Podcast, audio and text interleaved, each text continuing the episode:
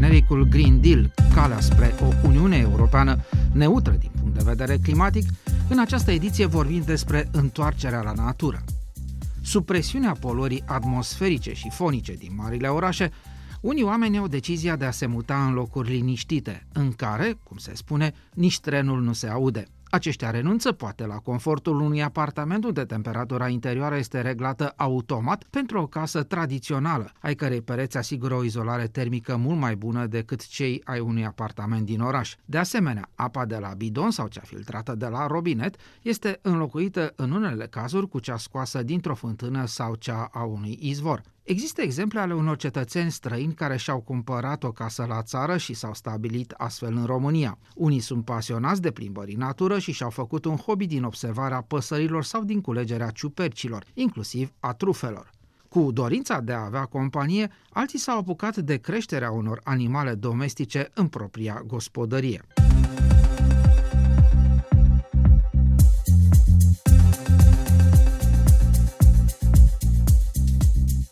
Bianca Folescu a locuit la Constanța, unul dintre cele mai mari orașe ale României și, în urmă cu câțiva ani, a lăsat apartamentul din oraș pentru o casă obișnuită din satul Vișina, situat în județul Tulcea, lângă lacul Golovița, în apropiere de Delta Dunării și de Marea Neagră. Am cunoscut-o pe Bianca Folescu în urmă cu 2 ani, atunci când, ocolind cu greu noroaiele drumului de pământ, i-am făcut o vizită chiar în gospodăria din satul Vișina.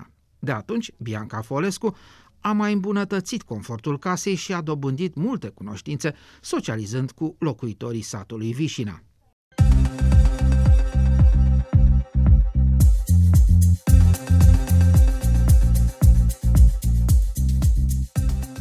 V-aș ruga pentru început să ne spuneți cum de ați luat decizia de a lăsa viața animată, aglomerată a orașului pentru un loc așa de liniștit cum este Vișina.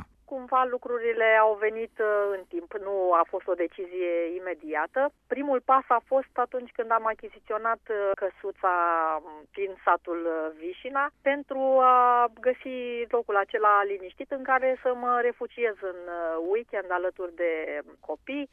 Și pas cu pas am început să iubesc locul, tradițiile, obiceiurile, să înțeleg traiul la țară și să-mi dau seama că simplitatea vieții de aici este o bogăție pe care abia acum am descoperit-o. Și clar, în momentul acela au început gândurile să mă ducă în direcția de a mă așeza efectiv aici. Bineînțeles, gospodăria a crescut în tot acest interval de timp și normal că a intervenit totodată nu numai dorința, dar și necesitatea de a fi efectiv aici zi de zi și de a mă muta cu totul de la oraș la țară. N-a fost o decizie ușoară, evident. Ea mi-a adus foarte multe transformări, dar cred că a fost una din cele mai bune decizii din viața mea.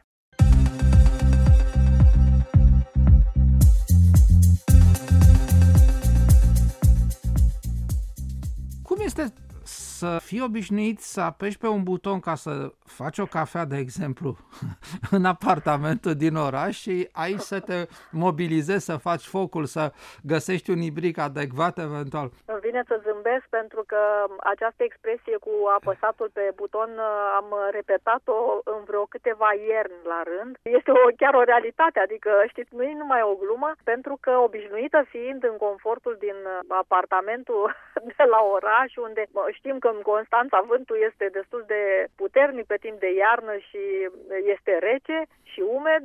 Acolo aveam deja o centrală în apartament, pur și simplu apăsam pe buton și totul se făcea cald instantaneu. Aici a trebuit să învăț să-mi fac focul la sobă, nu vă spun câtă aventură a fost în această lecție și în sfârșit am reușit, am învățat să-mi fac surcelele, să aprind focul, am învățat totul efectiv de la zero și o spun cu toată sinceritatea că le-am învățat pe toate de la zero aici.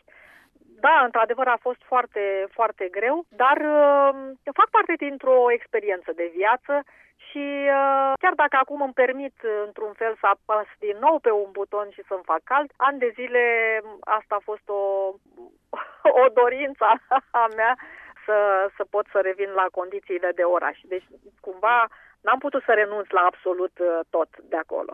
Bun, atunci să vă mai întreb ceva suplimentar. Cum este să nu mai poți să ieși din apartament, să încui ușa, să te duci la hipermarketul sau la supermarketul din colțul străzii pentru aprovizionare și să fii nevoit să îți iei din vecini sau să produci singur? Este un alt mod de viață, este...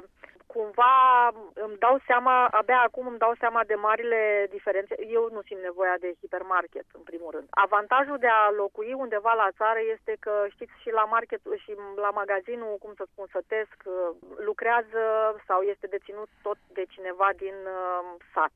Acolo încă se practică treaba asta cu luatul pe caiet, știți? Adică, practic, dacă n-ai un ban în buzunar, este aceeași metodă de a te duce până la vecina, să bați la ușă și să ceri un usturoi când îți arde buza, știți? Adică e o chestie de omenie aici. Nu știu dacă este percepută de toată lumea la fel, dar eu așa o văd. Adică încă există socializarea aia între oameni. Nu este ca și cum, băi, dacă n-am un usturoi, asta este, mănânc fără usturoi. Nu, mă duc, cer la vecinul, mă duc la market, îmi iau pe caiet, mă întorc.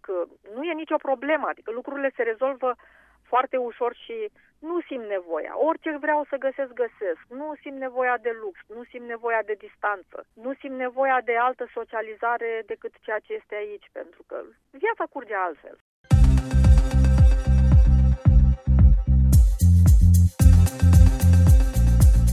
Apropo de socializare, cum v-ați integrat în comunitatea din Vișina?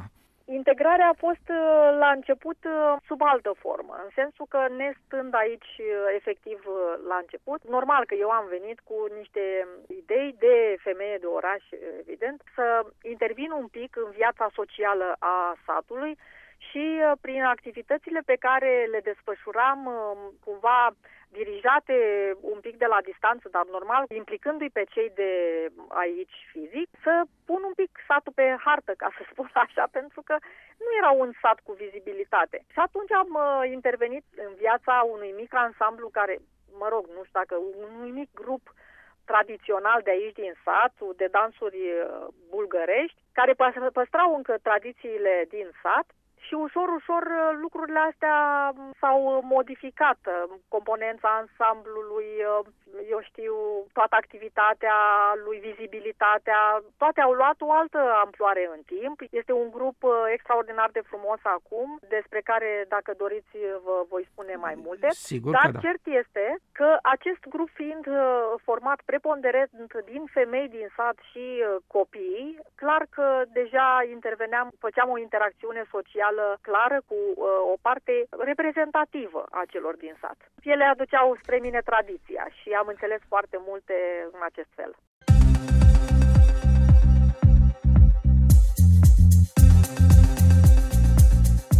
Vreau să vă mai întreb ceva. Dacă mai există schimburile acestea în natură, în lumea satului, pentru că vorbeam mai devreme de usturoi, n-aveți usturoi, vă duceți alături, poate altcineva are de dat lapte și așa mai departe, dacă mai există așa numitul troc. Mai există, nu la un nivel foarte mare, că toată lumea în ziua de azi, știți cum este, are nevoie de bani, dar la nivel prietenesc așa sau de vecinătate există. Adică dacă eu, de exemplu, am nevoie primăvara de arpagic, un arpagic bun sau, nu știu, o sămânță mai bună de vreo legumă, pot apela una dintre vecine, da? Dacă vine cineva cu răsaduri, mai sunt ambulanți cu răsaduri, știți, aici este o altfel de lume. Mă cheamă și pe mine, vino că aici, uite, a venit un nene, răsadul este foarte bun, deci inclusiv ca și nivel de informație trocul este bun, pentru că știți cum eu am descoperit că nu știam foarte multe lucruri când am venit, adică din punctul acesta de vedere pot să spun că eram, mă scuzați, nu e o expresie foarte elevată așa, dar chiar eram proastă. În sensul că, clar, nu știam când se pun răsadurile în grădină, în ce fel se pun, ce trebuie făcut. Lucrurile astea le-am învățat pe parcurs și este foarte important că atunci când pui un răsad în grădină să-l pui de bună calitate, adică să-l iei dintr-o sursă bună. Iar această informație, dacă ți-o dă cineva care a verificat-o în ani, este foarte, foarte bună. E un troc foarte bun și inclusiv la acest mod.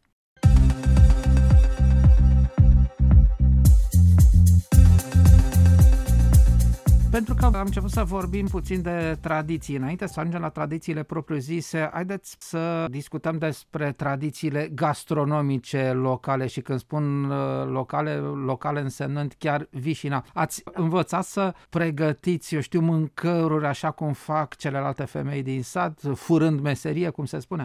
Da, oarecum, pentru că am participat la diverse evenimente și am creat diferite evenimente în care am ținut să scoatem în evidență inclusiv gastronomia locală. Unii poate se pot lăuda cu o gastronomie locală mult mai bogată, dar ținând cont de faptul că suntem în Dobrogea, nu cred că există nivel de comparație. Știm că populația este mixtă, deci nu mă pot rezuma numai la gastronomie cu influență bulgară, să spunem așa, având în vedere că Vișina mai are încă o comunitate restrânsă de bulgari dobrogeni, dar, bineînțeles, mai avem aici și gastronomie tătară, dobrogeană, românească, adunată de peste tot, ceea ce face din gastronomia dobrogeană un buchet foarte bogat de produse pe care le poți pune pe masă.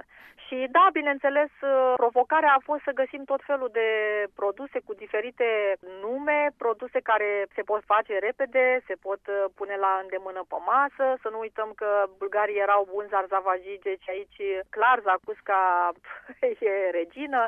Sunt produsele făcute cu conținut de legume, cum ar fi cherdelele cu ceapă, spre exemplu. Deci sunt tot felul de produse de gastronomie locale pe care le-am pus în practică deseori și am servit pe cei care au trecut pe aici cu ele. Nu uităm de plăcinta dobrogeană, care clar este împărăteasă în gospodăria mea.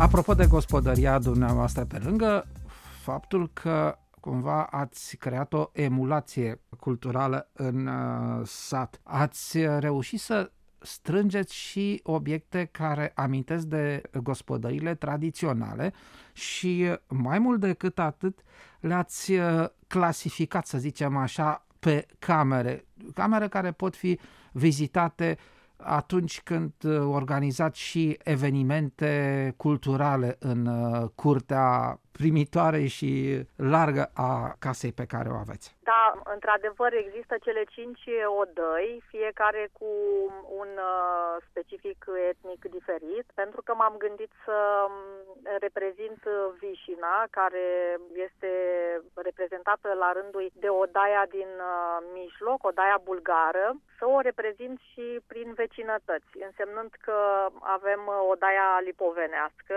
bineînțeles este odaia dobrogeană, pentru că este preponderent ca și populația română. Odaia, eu i-am spus, orientală, ca să împac și turcii și tătarii, pentru că, deși lumea nu e în general, există niște diferențe între aceste etnii, și odaia română. Deci fiecare odaie este într-adevăr ornamentată în stilul etnic specific, îmbinând obiectele vechi pe care le-am găsit în localitățile cu populație preponderentă din etniile respective, dar și cu obiecte noi care imită obiecte vechi. Parte dintre ele sunt făcute chiar de mine, dar mai mult decât atât vreau să adaug pe lângă aceste odăi care se află într-o casă nou construită, dar într-un stil tradițional dobrogean, bineînțeles acoperișul de stuf și culoarea alb-albastru și îmbogățită cu o florărie traforată pe care tot eu la rândul meu am traforat-o în stilul dobrogean. Vreau să adaug că căsuța aceea pe care am cumpărat-o la început, în ziua de astăzi am pus-o la dispoziție strict pentru vizitele celor care îmi trec pragul, deci am transformat-o într-un fel de căsuță muzeu, în care am dus aproape toate obiectele de decor interior țărănești vechi și pe care le expun sub formă de diferite expoziții, astfel încât cel puțin în fiecare an expoziția să fie diferită. Anul trecut am avut inclusiv o expoziție de costume tradiționale din zona aceasta. Anul viitor va fi cu surpriză. Să nu scoatem la iveală de acum ce va fi atunci. Toată gospodăria e este ca un fel de mini-muzeu al satului, să spun așa, dobrogean, ea fiind chiar un muzeu viu, aș putea spune, pentru că, practic, te regăsești într-o gospodărie veche dobrogeană, cu casele vechi, cu obiectele vechi, cu poveștile vechi, cu animale și cu tot ceea ce ține de o gospodărie țărănească.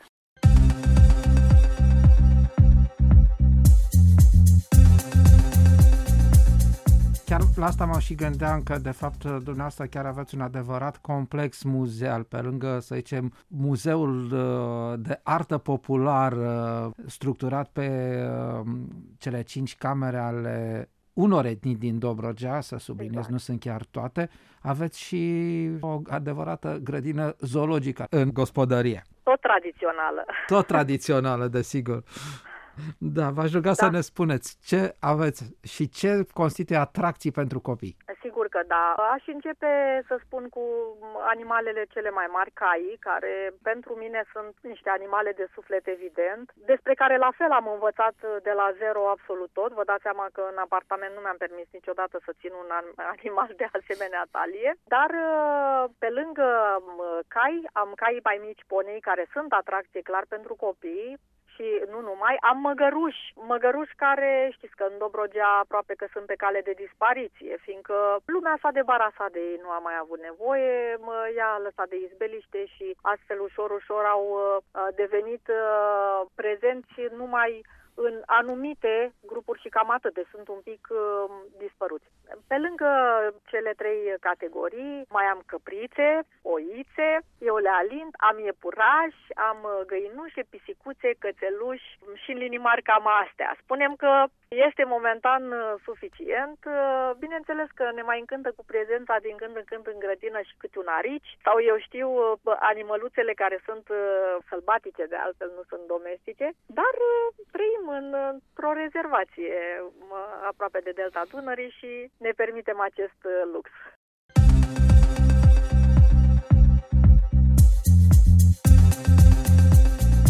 De cele mai multe ori, legumele și fructele din propria gospodărie au avut parte de un regim de creștere natural, fără utilizarea unor compuși chimici care au impact asupra mediului și asupra omului. În gospodăriile din Delta Dunării nu sunt folosite soluțiile împotriva țânțarilor, pentru că locuitorii pun în grădină specii de plante care, prin mirosul lor specific, îi îndepărtează pe micii vampiri. De asemenea, casele tradiționale sunt construite din materiale care asigură o bună izolare termică și, de multe ori, nu este necesară montarea de aparate de aer condiționat. Pe de altă parte, oamenii care au făcut acest pas de a se muta la țară, de a se întoarce astfel la natură, devin într-un fel voluntari ecologiști, pentru că pot sesiza foarte ușor orice agresiune asupra mediului.